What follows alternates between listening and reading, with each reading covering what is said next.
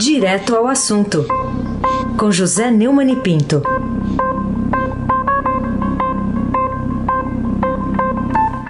Oi, Neumani, bom dia. Bom dia, Raíssa Abac, Carolina Ercolim. Bom dia. É, Almirante Nelson e o seu pedalinho.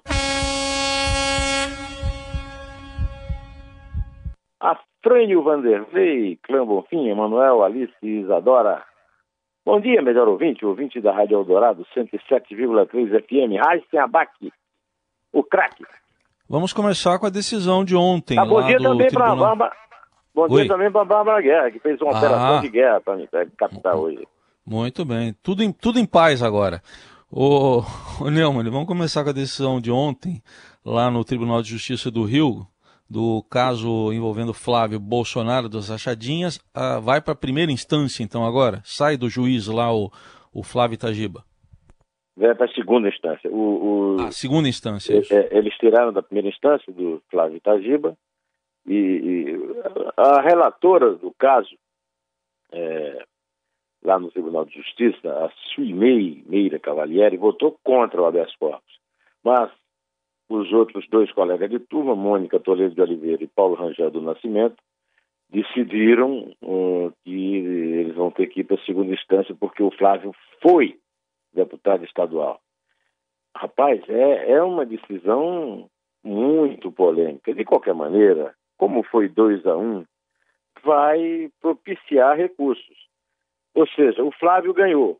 A questão, ai, Carolina, é se ele leva, né? Porque a, justiça tem instâncias, na é verdade. Então, é, é, do jeito que está, não está valendo a prisão do, do Fabrício Queiroz, o para completamente. Então, tudo que o Flávio conseguiu até agora, também com essa decisão, foi retardar. É, confirma aquilo que eu falei, só confirma a culpa dele. De vez que, se ele não tivesse culpa, preferiria dar certo a o inquérito continuar se ele provasse a sua inocência, em vez de ficar recorrendo, recorrendo, recorrendo. Já recorreu nove vezes, perdeu as nove, agora recorreu a décima, ganhou, mas eu não acredito que haja muito, é, muito futuro nessa decisão, não. Eu, vamos esperar para ver, porque eu não estou aqui para prever nada. Carolina Ercolim, tintim por tintim. Vamos falar um pouquinho sobre essa decisão aí do Supremo Tribunal Federal, mandando casos similares para a primeira instância. Que comparação a gente pode fazer para entender melhor essa história?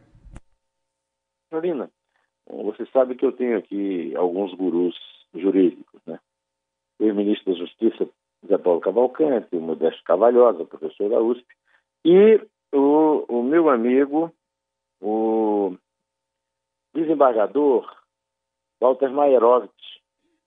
O desembargador Walter Maierovitch, presidente do Instituto contra a Corrupção, Giovanni Falcone, me disse que não tem a menor lógica a decisão do Tribunal de Justiça, de vez que o tal foro é, por é, função, né, por desempenho de função, acaba quando acaba a função.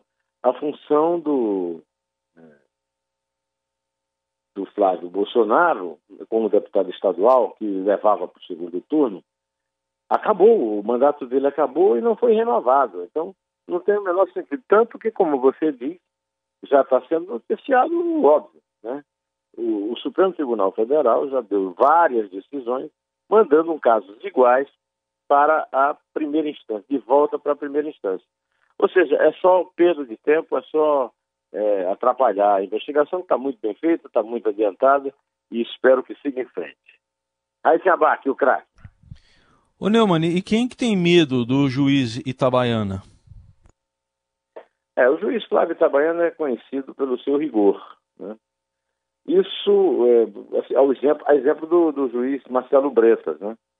É, que é o que cuida da Lava Jato e que ontem teve trabalho, mas também o um desembargador lá soltou, cortou, né, proibiu pedido de prisão para o ex-ministro do Lula, Silas Rondô, ministro de Minas e Energia, que caiu na operação Lava Jato, né, naquela, naquela corrupção da eletronuclear.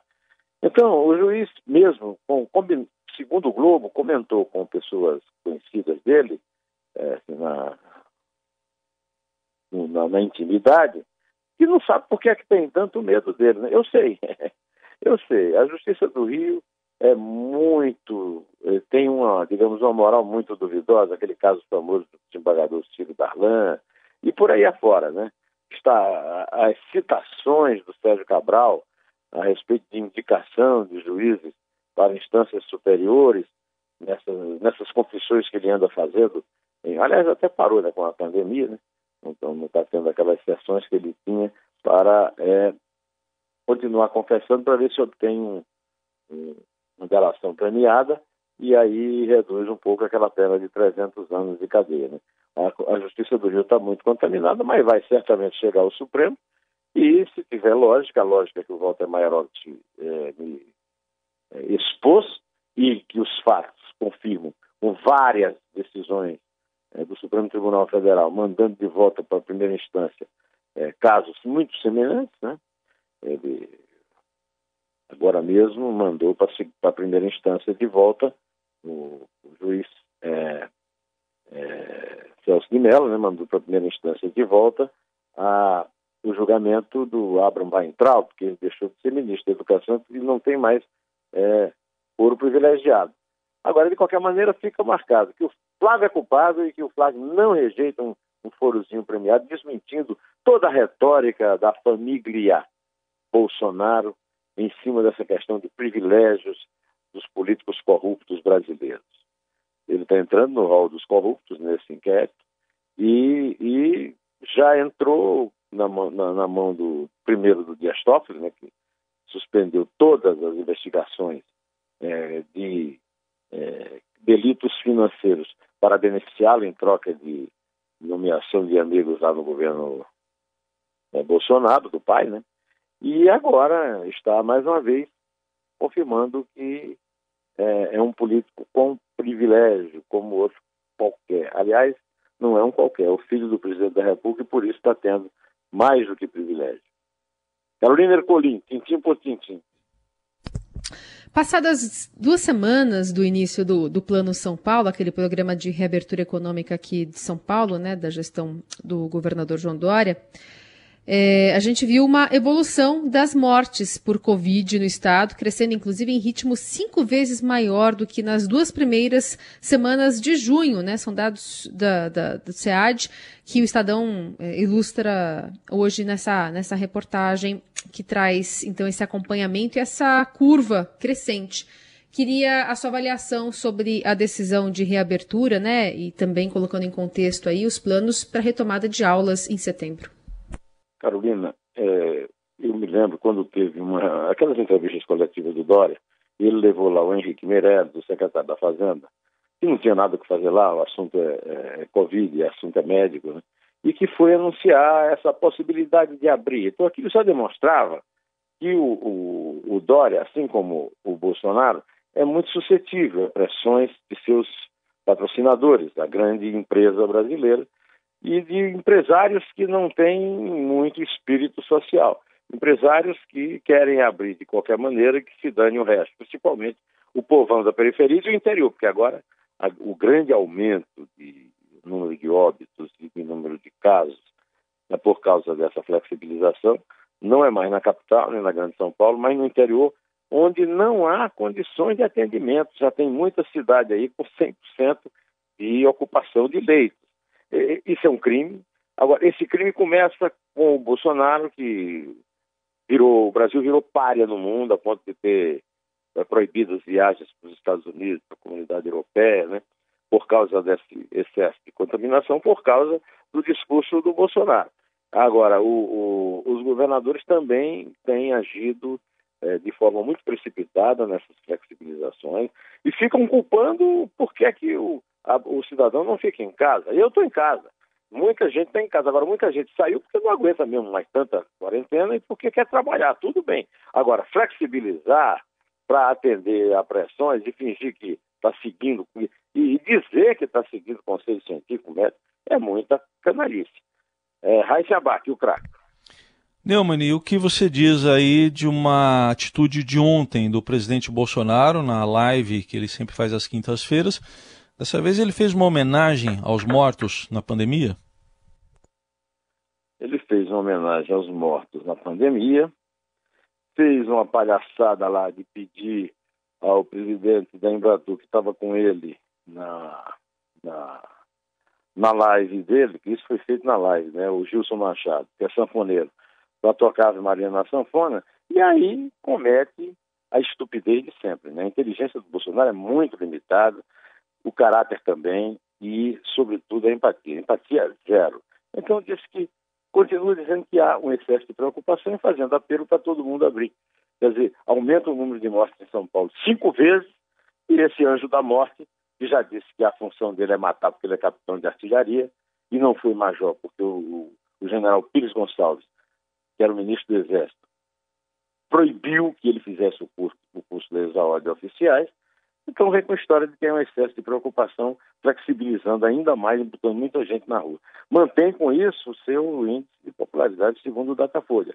44% contra, né, 32% a favor e 23% o governo regular. Né? Carolina Ercolim, tintim por tintim. Falemos sobre o novo ministro da Educação, que foi anunciado ontem pelo presidente Bolsonaro e teve uma indicação, uma, uma mão bastante forte da ala é, das Forças Armadas, né? E, portanto, não da ala ideológica e olavista que permanece no MEC. É, a indicação do professor Carlos Alberto Decotelli, né? É, que, era, que foi presidente do Fundo Nacional de Desenvolvimento Econômico até agora, recentemente, quando foi é, retirado para o Centrão entrar e tentar salvar a vida do Bolsonaro, evitando impeachment, é, processos criminais e processo eleitoral, né? É uma indicação é, que foi bem recebida. Eu não conheço, eu não tenho informações sobre ele, prefiro esperar. É, o Ministério do Bolsonaro é sempre um, um mistério, quando ele fez uma indicação técnica na saúde, o Nelson Tyson caiu em menos de um mês, porque discordou da, do protocolo da cloroquina, imagina que absurdo, que estupidez, né? Mas o professor Decotelli é o único ministro negro do governo. Né? É, eu não, não distingo ninguém pela cor da pele, porque ser negro não ser afrodescendente é só uma questão de cor de pele, não é uma questão de, é, de genética. Não existe raça, né? já foi provado isso cientificamente. De qualquer maneira, ele é bem recebido pelos secretários estaduais de educação e nós temos chance, pelo menos, de ter um ministro da educação, ministério mais importante, né, pasta mais importante. Porque o que tínhamos lá era o ministro da falta de educação. Agora, por falar no professor Decatelli, é, eu gostaria de saber que destino terá o clandestino nos Estados Unidos, Abraham Weintraub, usando um passaporte diplomático ao qual ele não tem direito, porque já tem até ministro nomeado no Diário Oficial para o lugar dele. Certo? Então é isso aí, Carolina. Pensando todas as vicissitudes é, da, dessa manhã sem energia elétrica aqui no meu bairro, é, pode contar. É três. É dois. É um. Em pé.